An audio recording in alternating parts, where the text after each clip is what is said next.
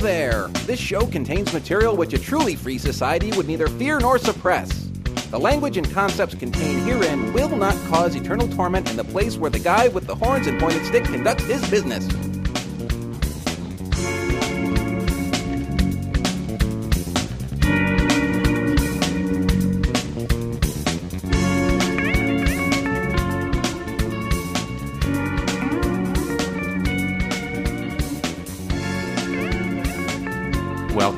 Kotter.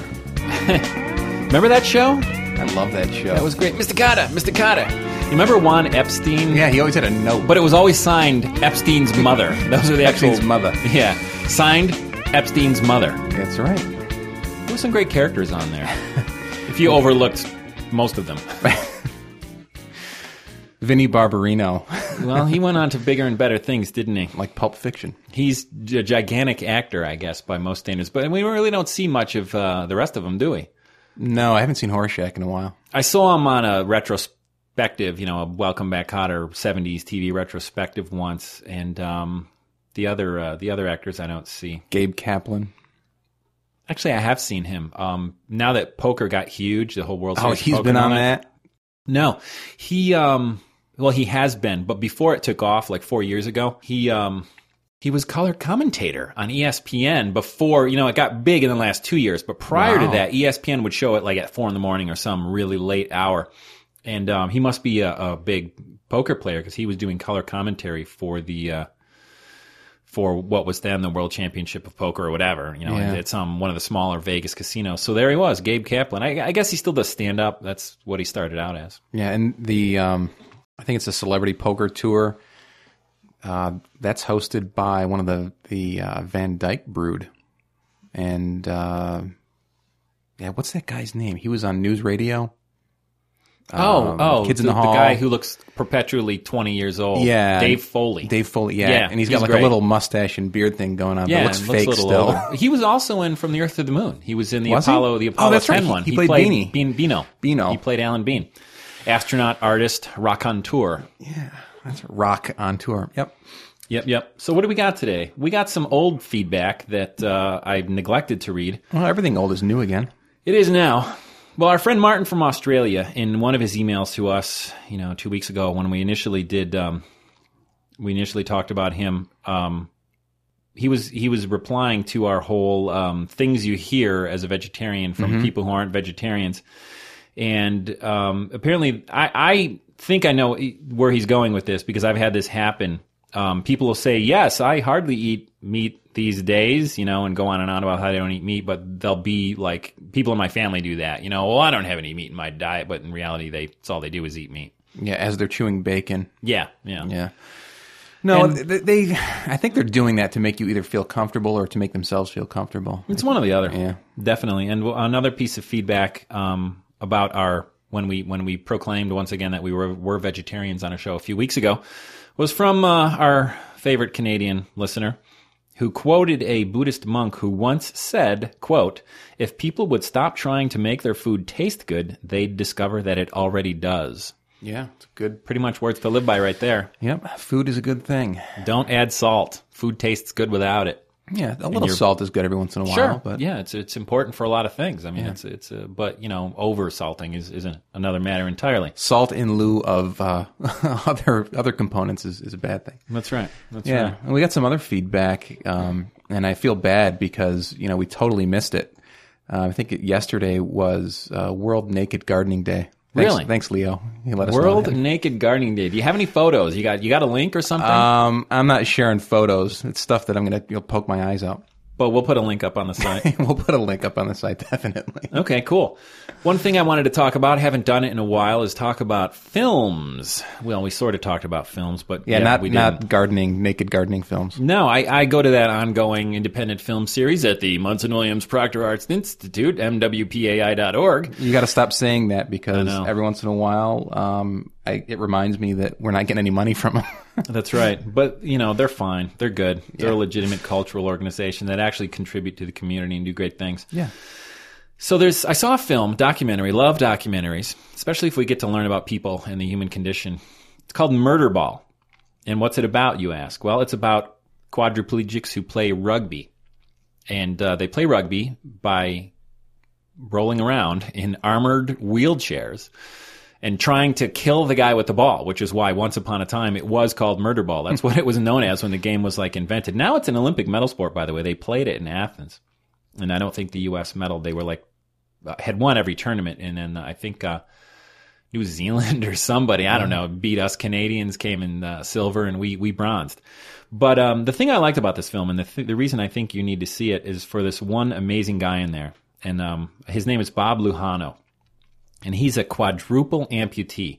He had some obscure, rare form of meningitis, which apparently caused his limbs to go gangrene, gangrenous, and uh, he needed to have both his arms amputated below the elbows and both his legs amputated below the knees. And this guy is the most amazing, well-adjusted, functional guy. I mean, you're ever going to meet. This guy's absolutely amazing. So, if, if for no other reason, you need to see this film. I mean, the rest of the film is great. We learn about all these people, and you know, we see how the game is played, and we see how these people uh, adjust to their um, to their new life, their new profound change in life. Um, you know, due to typically these people have neck injuries and, and broken backs and that kind of thing. But it's it's a remarkable film. If for no other reason, just to see this guy Bob Lujano, he's absolutely amazing. And the the other observation I'll make about the film is that there's a character in here. Well, he's not a character; he's a real person. His name is uh, Joe Soares, and he is a real life version of the character Bobby Duvall played in The Great Santini. I mean, he looked like him, he sounded like him, and he acted like him. And I wonder if he has any idea he is being this character. You know? Yeah, look up dysfunctional in a dictionary, and that's him. Yeah, well, they're definitely, and that's what made me think that he was very much like the character in The Great Santini, which is, by the way, a wonderful film. And if you haven't seen it, you need to see The Great Santini. Yeah, it's um, also based on on a real life story. Yeah, the writer, it's based on his father, the guy who penned the Uh, book. Bob Conroy, I think. Yeah, yeah, he wrote it about his dad, but it, it's fictitious. I mean, it's based. I was Yeah. doing some reading about it today, but um, yeah, I mean, there was a, a very dysfunctional relationship between this macho um, F4 Phantom, you know, Vietnam era Navy pilot Mm-hmm. Yep. and Marine pilot, I think actually Marine pilot, and his family and his children and, and this character, this guy, he's not a character, this person in Murderball that I'm talking about, kind of uh, begins the film very much with that kind of relationship with his son because this guy Bob is very athletic. His son isn't, and he isn't really accepting of his son or anything yet. But then he has a life changing experience. I guess this would be another life changing experience. Uh, the the accident putting him in a wheelchair was probably the first one, and that probably gave him all the anger that we see him exhibiting. but this uh, and that there were a lot of people with anger, which is of course absolutely understandable. You know, when you have such a profound thing happens to you to significantly change your life, you're going to be angry about it. I think it's also important that these people start dealing with it, you know, getting some therapy and, and dealing with it in the right way because just taking it out on all of your loved ones isn't a very constructive way to deal with it. No, absolutely not. But anyway, see this film, Murderball. It's a 2005 film. It's 88 minutes long, uh, directed by Henry Rubin and Dana Shapiro. Check it out at a theater near you. Actually, it's probably been out for a, a while, and, and I saw. I think they were playing it on MTV, and maybe that's why I didn't. Well, it's it. an MTV production, actually. Is it? MTV was involved with the production and um, um, a couple of other uh, names that you don't typically see on film production credits were, were involved, but MTV was definitely one of them. No, yeah, I, I think that's what um, sort of pushed me away from from watching it. But I've I've seen a lot of good reviews, and and yours is one of them. Check it out. I mean, I, I, I really liked it, and uh, it was these wheelchairs, these armored wheelchairs are armored wheelchairs. I mean, they knock each other over. They try to knock literally when you've if you've got the ball, it's full contact. They go after you and try to knock your chair over. No joke. And these are all people with you know incredibly bad neck and back injuries, and they're going at each other like like maniacs. And these wheelchairs are pretty amazing, actually. It just I, I, I was reminded of both Mad Max and the original Rollerball movie with Jimmy Jimmy Caan from 1974, which, by the way, was another great film. So Oh, yeah. check that one out. Not the remake. The remake. No, which is why I pointed out that it was the original Jimmy Caan 1974 film. If you go to the, the local uh, video store or Blockbuster or something, don't get the remake. If Yeah, it was made the original. if it was made after year 2000, bad. Yeah, bad, very bad. Yeah. We got another tune, don't we? We we do. I think it's uh, ESP. It's a band called ESP, and as despite the fact that John hates it when I go on these long stories, um, the guys in this band are guys that I've recorded before in a different um, version of this band, and now uh, they've they've taken the name ESP, Matt Vacanti and um, and um, uh, uh, why can't I think of his name now? My mind is a blank. My mind is a blank. Well, anyway, John Magnante, guitar player, and um, Yeah. Tune is it. called Spiders. Yeah, play it.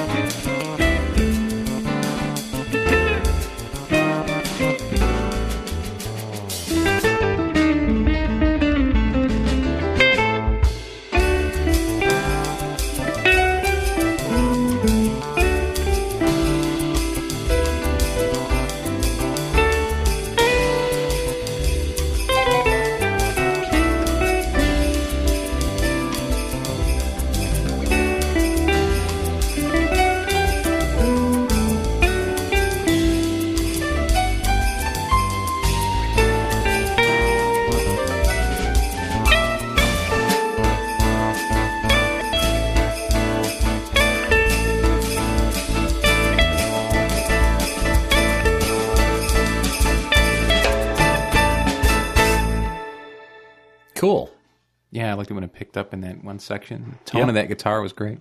Yeah, he. Um, if I recall correctly, he's playing through a Mesa Boogie triple rectifier 212 combo. I figures. Duh. Duh. Anyone knows He, um, that. These guys are a local jazz band. They're out of Syracuse, and they were kind enough to uh, donate to us two songs, one of which you'll hear today, and one of which you'll hear in the future. And uh, good stuff. We'll link to their site, and you know, if you liked it, you can like buy their stuff. Yeah, yeah, very cool.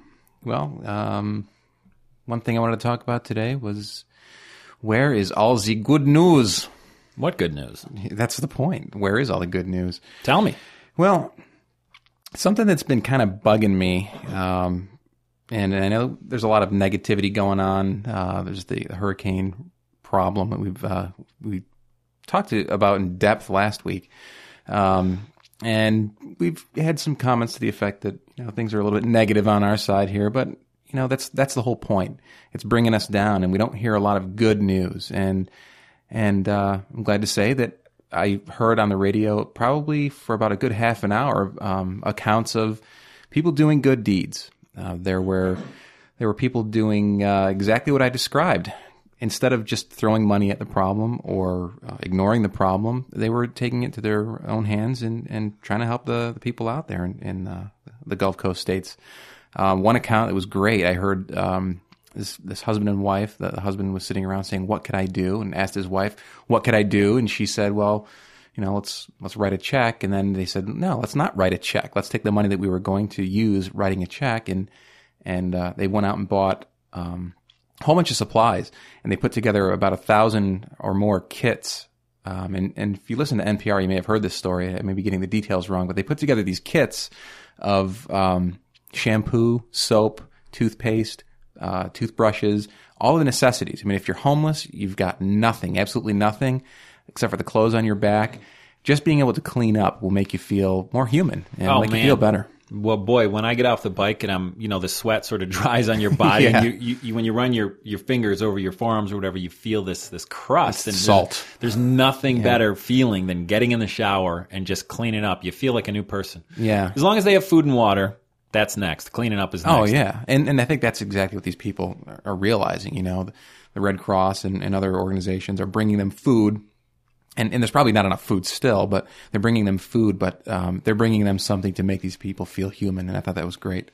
Good stuff. Yeah, and uh, I also wanted to talk about something that I've been talking to Rich about endlessly. I've been blathering about it. Shut up. yeah. I've seen on a lot of television shows over several years, it seems like more and more the character who is the hero or the, the character who is the, the, uh, I guess it, it's the, the, main character. the main character is the character who is the wittiest and most sarcastic or most, um, I don't know, demeaning to other people. The one who can, who can rip off comments or slights against people very quickly. Um, and to me, that just seems to be I don't know. It grates on my nerves after a while as I get to be uh, an adult and I, I look at the, the value of human beings. I'm saying, you know, I'd like to see some characters who are good people and not just witty people. Um, and I've, I've been watching this television show. It's on HBO. It's called The Comeback. And it has a lot of these sarcastic characters in it, and they're they're ripping on each other all the time. But the main character is someone who deep down is a decent, good person. She's a uh, I wouldn't say washed up, but she's an old actress from a sitcom, and she's she's making her comeback. And uh, what she's what she's having to deal with is people who are constantly ripping on her. I think the, the one of the writers she's got um, a writer for the new show that she's on is is very belligerent towards her, or in some ways um, abusive towards her. Um, but she just continues to be upbeat and hopeful. And that's what's great about this is that no matter what people do to her, she continues to be hopeful. And that's a good thing. We see that she c- continues to prevail. This has been a well something similar to that, and I know I mentioned this to you last week.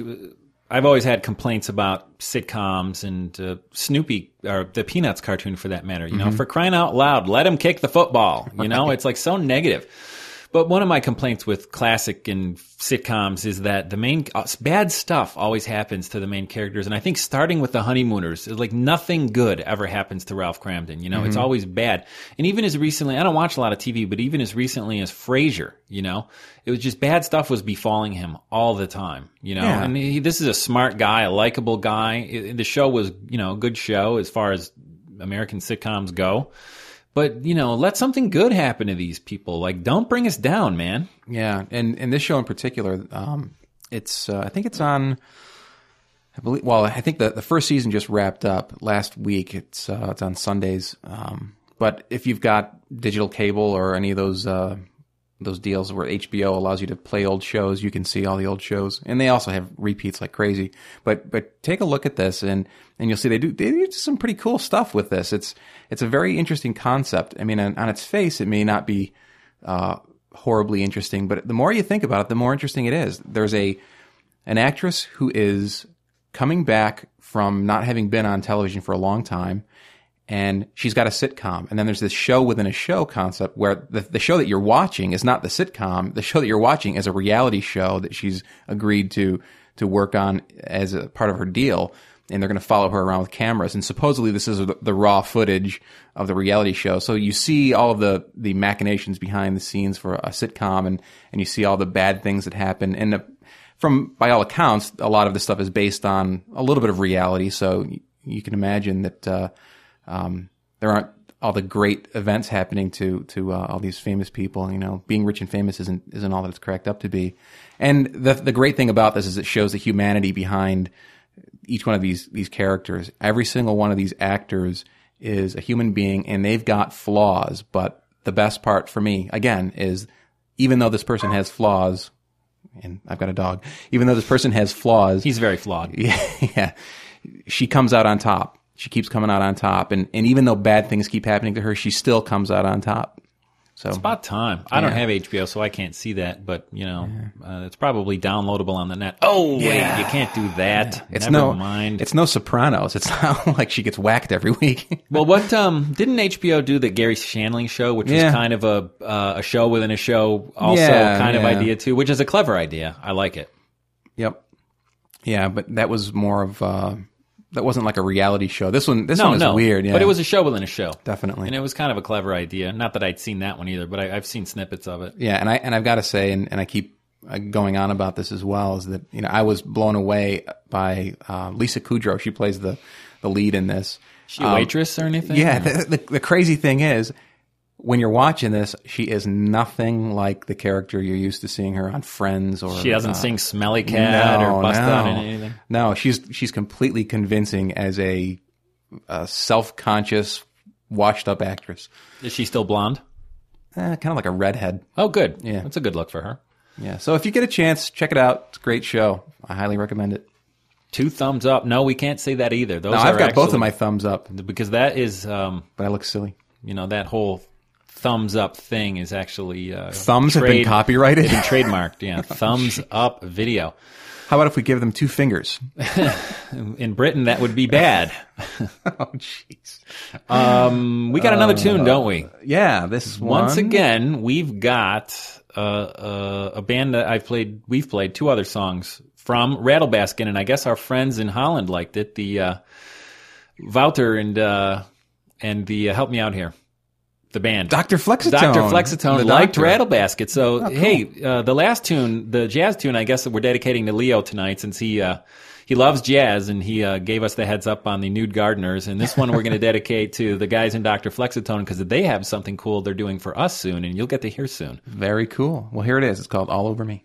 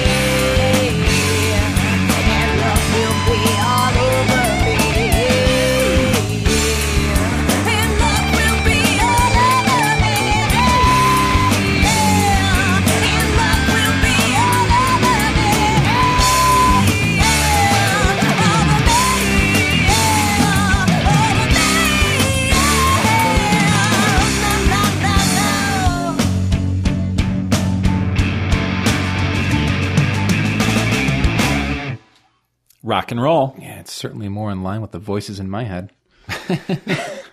Well, that's a good thing. yeah, I mean, I was uh, boring Rich with uh, some Led Zeppelin earlier because I, I love Led Zeppelin. Don't get me wrong. It's just I'm Led Zeppelined out at the yeah, moment. I, I know, and I haven't listened to it in a long time, and and I just so I've had that going through my head for a while, and and I I'm definitely more in line with uh, Rattlebasket. So Quick cool. story, John. Led Zeppelin story. stories. I used to work for a rock and roll band in the 80s doing lighting and sound, and one of their sets was a Led Zeppelin set. Really, So I don't know anyone in that. two or three, your brother was on the road with us too, Yeah, uh, right. roadieing for a while under the assumed name Snake Plissken. yes, Snake Yeah, Plissken. and a uh, a dollar goes to anyone who can figure out that one. But anyway, so I, ha- I I got to hear. I'll, phrase that that way. I was I was lucky to hear uh, two to three Led Zeppelin sets a week for two years. Yeah, I think that would that would burn me out on it too. Yeah, I love Zeppelin. They did some great stuff. Um, definitely. I mean, I would rather listen to Jimmy Page play guitar than Al Di Meola, this guy who's regarded as a great jazz guitar player. But I don't think Al Di Meola's written an, an interesting note of music, but Jimmy Page has. So Yeah, there you go. All right, cool. Well, we've got uh, another little segment here we've been wanting to do for a while, and uh, I've been avoiding it. Rich has been avoiding it because it puts the spotlight squarely on him. But uh, what I'm going to do is I'm going to pop open this Well, why don't you- fine bottle of wine here first. Well, why don't you? Um, you were gonna wasn't weren't you gonna have me do like a lead in to talk about anything? Yeah, but I'm going to pop the bottle of wine. Rich is going to recount some madness, and then afterwards we're going to have a little Q and A. John's got his three by five cards out, and he's doing the James Lipton today. Yeah, so I'm going to try to impersonate James Lipton. Lipston. Lipton. He changed his name Yeah, legally. James but Lipton, and then uh, then what we'll do is, um, well, why don't you take it away, Rich, instead Mm. of having me mumble some more? Well, for those who don't know, I um, have a food allergy, which is not a food allergy. It's actually a genetic uh, autoimmune disease called celiac disease. And at the end of the day, it boils down to not being able to ingest this tiny little protein found in many grains called gluten. And um, word to I ingest gluten, um, I get a lot of uh, damage to my GI tract, and it makes it so I can't. Um, maybe not, John. Uh, the wine is not smelling good. No, I don't know. The, the cork was a little bit degraded. Oh well, well, we'll see. But um, so what happened? You know, I had been ignoring symptoms for probably a year. You know, weakness, fatigue, uh, elevated heart rate, all of these things, which uh, upon proper diagnosis uh, turned out they were caused by my blood count being so low. My red blood cell count was severely depressed, and um, when I say severely depressed, typically someone's like hemoglobin count or whatever it's called should be between 14 and 18 i think mine was 6.7 or 7 or something like that. Really really low. How I, how I was functioning and working an 8 hour day is, is beyond me. I don't quite know how i did it but i was doing it. But i'd ignored the symptoms and finally it got to the point where even the smallest amount of effort you know uh, exertion got me really lightheaded and uh, almost to the point of passing out. I never did pass out, but I came close a couple times. So I stopped ignoring the symptoms and uh, I went to see my doctor and uh, I spent a couple days in the hospital. And it was determined I had celiac disease, which I prefer to refer to as a food allergy, even though it's not because the word allergy plays a lot better than disease when you're dealing with other people. And uh, yeah, so four blood, four units of whole blood later, and uh, a couple of agonizing days in a hospital, and uh, they let me out. And uh, now all I have to do is avoid gluten. Real easy, kind of. It can be hidden in so many places, but you know, for the most part, I, I think I'm successful, and uh, people like me do it every day. You know, there are worse things, and uh, I feel great now as opposed to then, where I felt like I wanted to die every day. So I'm I'm happy to be a celiac because you know I thought I had colon cancer or something when I went, and I was really nervous about it. And now all I have to do is avoid gluten. Yeah, I mean perspective. It's always a it's a good thing. It, that near death experience we were talking about earlier. Kinda. Let me try this wine. Yeah, give it a shot. Thank you, Lisa. By the way, this was a birthday gift. This is an organic wine. yeah. Why don't you tell us Yeah. about that really briefly? It's uh, Orleans Hill, Cote Zero, 2003. I'm probably mispronouncing that on purpose. Yeah, yeah. I, I suspect you are. I don't see a URL on there. We'll have to dig one up and link to it. But Yeah, it's, It's an actually pretty wine. good. Yeah, it is. I, I was a little bit concerned because the, the cork, the bottom of the cork was, um, it looked like it was crumbling a little bit, but uh, the wine tastes good.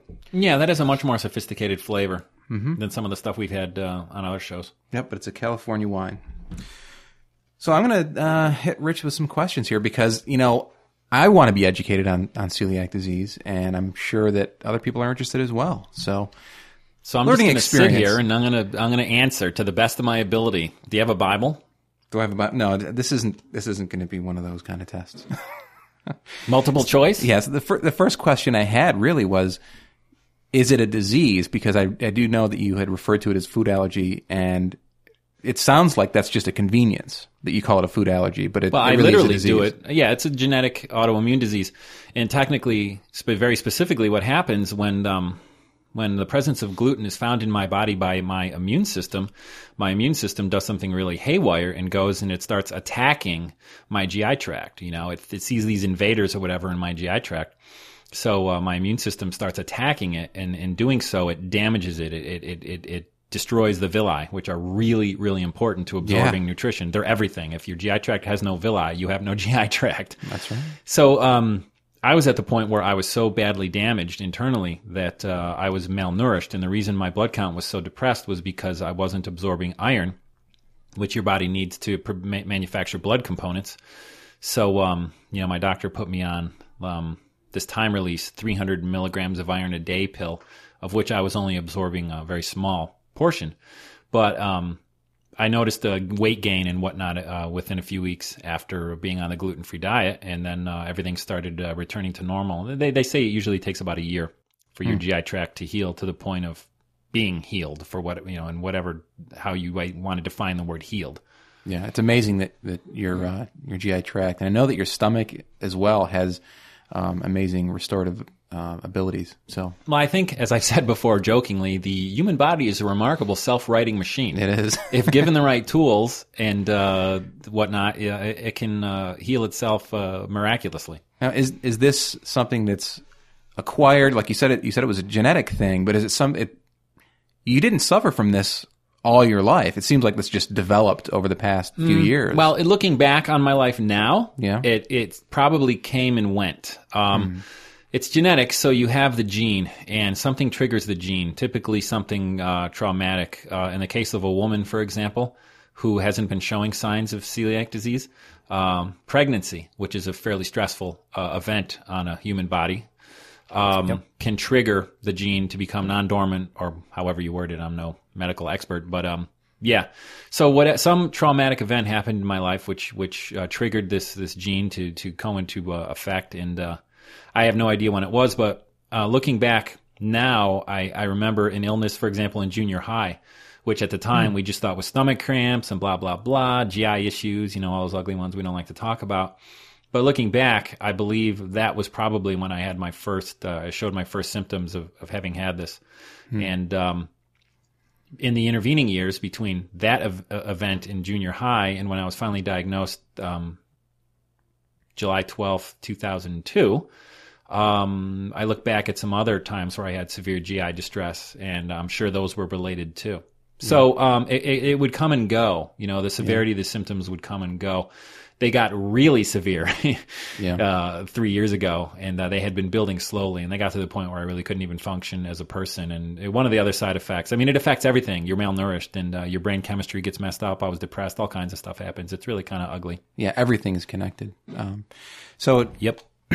so the diagnosis itself. I mean, you said that you had to go through some some tests and all of that, and I mean, our doctor is really well aware of the disease, and and is diagnosis usually missed?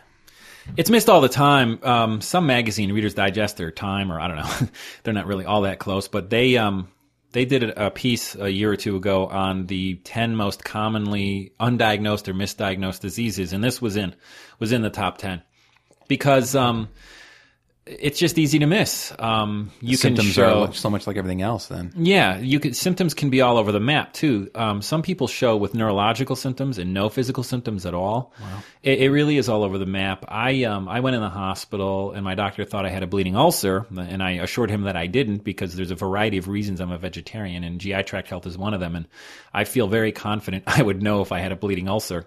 And I assured him I didn't, but he ordered the endoscopy anyway, which is where they ram a camera down your throat. sounds like fun. Yeah, it's a lot of fun. They knock you out. I don't remember it. Um, I can't even can, I can't even honestly tell you what happened because they give you that amnesia drug afterwards, and all I remember is waking up in my room with no memory of. I mean, I could have been abducted by aliens, you know, that classic missing Well, yeah. time scenario. It's like where- Men in Black. They hit yeah, you with that. thing. exactly. Yeah. And uh, I, I awoke to my friend Mike, a wonderful musician friend of mine. Um, Mike and, Robinson? yeah. Shh. Come on, no last names. Yeah, Mike Robinson. Hi, Mike. And Cool. Uh, he's a great guy and a wonderful musician. And I, I awoke to his smiling face in my room, and uh, I'm told I introduced him to my family two or three times because the amnesia drug hadn't worn off, and I didn't remember the previous two. And I'm told I flirted with the candy striper a little bit too. But um, And you're yeah. conveniently forgetting that. No, I'm not forgetting that. But um, so yeah, they, they rammed a camera down on, on my throat. The the GI guy, my GI guy, who looks an awful lot like um, Alec Baldwin, with a slightly bad complexion. He um, he made the diagnosis. My doctor thought it was something else, and um, you know, the, the whole bleeding ulcer thing, and it wasn't. And um, I actually like my GI doctor. Um, he uh, gave me like a 25 or so minute consult the night before the the scope. How many doctors give you a 25 minute consults? I mean, he charged for it. I saw the bill, but it was Yeah. a. But in anyway, the endoscopy. Some sometimes they even say that you'll have um, some residual uh, sensitivity in your throat from having this thing rammed down your throat. Yeah, it's unnatural activity. Yeah, and uh, I had no sensation of it at all. I don't know. I, I again, I have, cannot prove to you that it happened, and they wouldn't give me a videotape of it either. So, uh, you know, the little camera that's hooked up to it, the video. Apparently, Yeah, because you, you could probably have grounds to sue. so he, um, yeah, he made the diagnosis properly, and then it all started making sense because my friends and I would sit around going, well, how much protein, or not protein, but how much iron are you getting in your diet, Rich? It's got to be that vegetarian diet. Of course, that was blamed across the board by everyone in my family. It's that vegetarian diet, Yeah, you're It's a vegetarian. Nobody's a vegetarian. Jeez, They're just crazy. sorry. So, um, yeah, and I started adding up the, like, for example, the amount of iron I get in my diet. I eat a lot of green leafy vegetables, for example, which are very iron rich. Mm-hmm. And I said, geez, I'm getting tons of iron. I'm getting tons of protein. I'm getting all of these things. Well, the answer is you're not absorbing it. It's just passing through your body. And it all began to make sense at that point. Holy cow, you're eating it, but not absorbing it. How odd. Yeah, food's not doing what it's supposed to do. Exactly, and, and that's uh, provide you with the necessary nutrients. And um, to go on about the genetic thing a little more, I, I think I've talked about this on one of the other shows, but I have um, my dad's side of the family. Um, he has no siblings, so I have no aunts or uncles on my dad's side of the family, but he has aunts and uncles, so they're my great aunts and uncles. And all but one of them, the last remaining one who's still alive, all but her, all of them died uh, of colon cancer, which is the reason I became a vegetarian in the first place for GI tract health. But undiagnosed celiac disease for a long, great periods of time, like decades, um, that that amount of damage to your GI tract leads to things like colon cancer. So now I'm convinced that the, I guess it comes down on European. Um, European lineage anyway, and, and my whole dad's side of my family is Polish, Eastern European, and um, I'm looking back and putting all these these things together. I, I have to believe that these people probably had undiagnosed celiac disease too, Sure. and uh, they died of colon cancer because of it. And um, you know, and the great news, as I jokingly say to people, is now I know who to blame. So you know, it's, it's not this mystery thing where I'm, I'm unclear where it came from. I'm fairly sure it came from uh, my dad's side of the family. And uh, but anyway, Yeah, well, and, and having seen, and I'm not trying to get on, on doctors because I'm, you know, related to some, um, but having seen the, the, the other side of, of medicine um, and seeing what doctors go through, I do know that, that medicine is just as much an art as it is a science. In fact, it's probably more art than science. I think my dad has even said that. Um, and diagnoses can be missed all the time, and symptoms are are usually just the the tip of the iceberg, and you have to go on hunches and experience. So yeah, I'm surprised. Do you know how many um, people are diagnosed with it in in the uh, U.S. or abroad? I don't really have any of those numbers, but um, percentage wise, uh, it's about 1% of the population of the countries where diagnoses are being made and they're actually looking for it. It's somewhere between 1 in 100 and 1 in 115 people that have it. And I suspect those numbers are going to become even higher. I suspect they're going to find that it's probably closer to 1 in 100 or even more than 1 in 100 because again, it's so mis- misdiagnosed and undiagnosed. When they actually start making good positive diagnoses with this, they're going to find that the numbers are probably going up. I don't know, but um, one in a hundred people, let's say, it's a nice round number, and uh, um, so the odds are you people out there, you know, you I'm sure you have a hundred acquaintances, you know somebody who has this who may or may not even know it. Yeah, and and as you said, if, if it's not diagnosed, it- you could create all sorts of uh, symptoms, and, and people don't even know what they've got. Well, it can lead to other autoimmune disorders too. Um, not to go into this at, at length, but um, that hair loss, uh, alopecia thing.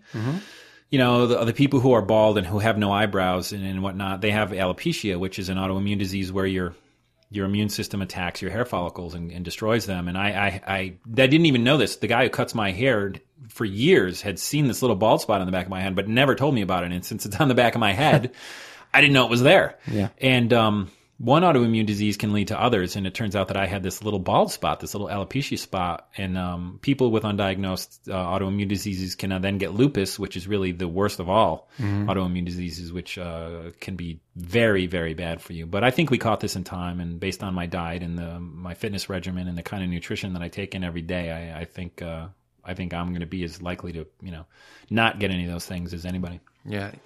Well, I want to get into uh, some of those things about diet, and and uh, one thing that, that you had started to describe is what gluten really is. I mean, so you're saying that this is a is a protein found in barley, wheat, rye. Those are the three offenders, the three biggest offenders. But I mean, it's not a simple matter of avoiding barley, you know, uh, wheat and rye. That's really easy to do, except it's not. You know, um, wheat is used as a uh, thickener, uh, uh, um, a starch, a thickening starch, in so many other foods. So, um, gravy. Well, yeah, but I mean, it shows up everywhere, and um, It's because it's abundant. yeah, and it works, abundant, yeah. and, and it works. Starches work as thickeners. So it's not as easy as a you know just don't buy the Wonder Bread or the wheat bread or whatever. You know, it's not quite that easy because it does show up in other places, you have to be vigilant. You have to read labels and you have to make phone calls. Um, Yeah. I what are eat- some of the, the typical stealth foods that it's in? Hmm. Because I remember you saying that there are some things like additives, like the the, the things they put on labels, like uh, and natural flavors. And natural flavors. Yeah, it can show up in places like that. Because of the nature of my diet, I don't have a lot of the problems that other people have. I mean, I shop at Whole Food stores where um, these guys latched onto the whole good labeling thing before um, it was federally legislated. There's a whole new food allergen labeling act that's been passed into law and will go more and more into effect over the next few years. But when you're dealing with companies like Amy's, for example, they uh, their labeling is very is very good, and they go out of their way to label all their products gluten free that are. And because I don't buy n- quote normal end quote foods, um, I really don't have the problem that a lot of people who shop at I, I will use the word normal grocery stores do. Um, you know the labeling again on the foods that I buy is is very uh, clear, and um, so I don't really have that cross that problem of um, there being little surprises in my foods, but um, it can be a problem. And people who shop at grocery stores and buy whatever um, Heinz ketchup or whatever, you know, need to make the call or leave an email to the website to make sure. I'm I'm very confident that the foods I eat are gluten free, but um, you know, you've got to be um, you've got to be your own advocate. Yeah, it- just as an aside, uh, this this weekend I went pick up a few items at the grocery store, and I noticed that they had rearranged quite a few items. I couldn't find my quote unquote natural foods or health food section in the grocery store anymore.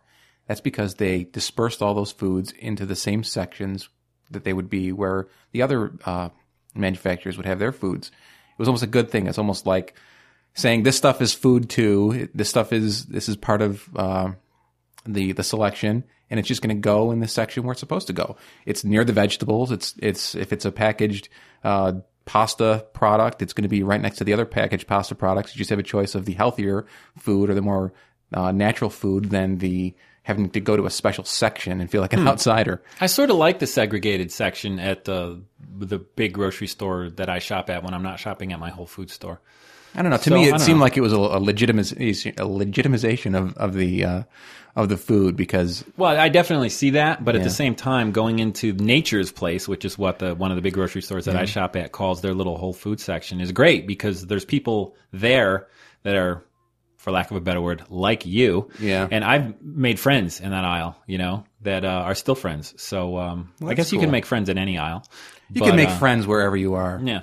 You know, and people who who uh, don't eat food that's good for them, they can be decent people too. Yeah, I guess they can. Yeah. So we mentioned Amy's, and Amy's does a lot of uh, packaged um, or pre pre prepared foods. Um, how about for like raw ingredients? Are there any specific manufacturers or or standout manufacturers that uh, have uh, that good labeling already, like gluten free or Well, when you say raw ingredients, what do you mean? I mean, a raw ingredient is a raw ingredient. I mean, if it's corn flour, it's corn flour. The issue is whether or not um, that corn flour was processed in a machine that uh, processes wheat flour. Exactly. may be cross contamination. yeah, that's what I'm talking about. Any anyone who goes out of their way to mark things as gluten free or, or that Well, there's a company called Bob's Red Mill um, that sells a lot of gluten free flours and labels them thusly, and um, really does a lot of good work. Um, I don't do as much baking and don't use as many raw materials as I should. Lazy So- man. right? So I'm not exactly an authority on um, on those products, but um, I mean, yeah, I, I guess I can't answer that as authoritatively as you'd like. No, I just didn't know if, if you had uh, found anything or, or what other what other manufacturers you usually count on. Because I always know that I can count on people like Amy's to, to serve up some good stuff. Yeah, but again, you know, since I don't bake as much as uh, some of the people in my group do, um, I, I certainly can't answer that. But Bob's Red Mill's cool. Um, well, there is a, a company called Sturks. They're a Canadian, or maybe they're not Canadian. I'm not sure where they're from, but they make a lot of gluten free products and they package, you know, um, alternative gluten free flour blends, which are basically one to one replacement flours when a recipe calls for white flour. We obviously can't use that. So uh, this company, Sturks, sells big bags of these replacement flours, which are usually combinations of uh, rice flour, tapioca flour, and, and um, cornstarch or potato starch or something like that. And they find that this ratio of ingredients makes a good uh, replacement for um, for wheat flour. Yeah, and as you, I think you've mentioned before, the the, the difference is just going to be texture.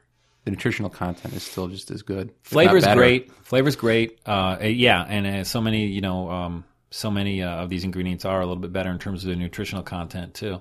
But yeah, the texture changes. Gluten-free foods tend to be brittle, and uh, they do break because the gluten um, is a protein which uh, uh, imbues upon the product you're making a stretchiness. big words. Yeah, I know we like those. It, it, it provides stretchiness. You know, when you when you make pasta, when you make some sort of dough, bread dough, you know, you can grab grab it and pull it apart for two or three feet, and it remains stretchy. And there's a little bridge between the two globs in your hands. Gluten free uh, raw dough will just break. You know, so it's a whole new. Um, it's a whole new kind of thinking you have to do when you when you become a gluten free like pastry chef. I have a friend in our group who's amazing. You can taste no difference between her pastry products and you know regular ones made with wheat flour, but you know it took her years to learn how to use different flour combinations and to to work with the dough and to bake it differently and all these things. And it's it's an art form, you know. It's, it really is. That's cool. And you mentioned this group. Um, so you you had said also before that that there's a support group that you go to. Um, what other types of uh, activities have you gotten involved in, or groups have you gotten involved in to essentially deal with this as you're going on with your, the rest of your life? Well, you know, not to sound cocky, but I didn't need as much nutritional help as a lot of people do because I've been a vegetarian and I've been uh, looking at this kind of thing for a long time. Well, it's not all about you, Rich. We're trying to help other people out there. Yeah, I know. But I mean, I go to a local support group, the CSGMV, the but what does that stand for? The Celiac Support Group of the Mohawk Valley. I think their website is csgmv.org, and they're related to some of the bigger groups. Um, the Gluten Intolerance Group. I think their um, their web uh, URL is gluten.net or gluten.org. We'll post it all. But these are national. Uh, the last one, the the Gluten Intolerance Group, is a national advocacy organization for um, better labeling and just better education, even among doctors, since so many doctors misdiagnose this Yeah. all the time. That's great. So, you know, we'll link to some of those sites too. Well, well, I think that's uh, all the questions that I've got. If anyone I- else has any questions, please send them in. I see more three by five cards, John. These are blank ones to scare Oh, you. Oh, geez. And here I thought he had like a thousand questions. My last question is, what's your favorite sound? if you were a Spice Girl, which Bacon one would you be? frying. Bacon frying. Absolutely. And if I was going to be a Spice Girl, I would be uh, Sporty Spice. Would you? Yeah, I think. I don't know. Isn't that a deodorant? I think it is. It's got a manly scent, but I like it too. Oh, it's made for a woman. But anyway, I think we're out of here. Yeah. And we- And we've gone way over time, but I think it was cats. well worth it. I don't Good know. stuff. We'll see. I think we bored my friend Leo to death. I don't think he wanted us to do this, but to heck with him. Yeah, he's got a fast forward button. That's right. And we already dedicated a song to him since we know how much he loves jazz. But anyway, we did like an hour today. This is breaking all records. Yes, and it's show number 10. One zero zero zero one zero. But remember, check us out on the web at www.bloodyveg.com. And feedback at bloodyveg.com. If you got any questions for Rich about celiac disease, or We'll if you've got any uh, comments, tell us to uh, stop our blathering. Yeah, and in Martin in Australia, please email us what you're paying for petrol over there. We're, we're dying to know. Yeah. And I think that's it. And remember, you're listening to VIB.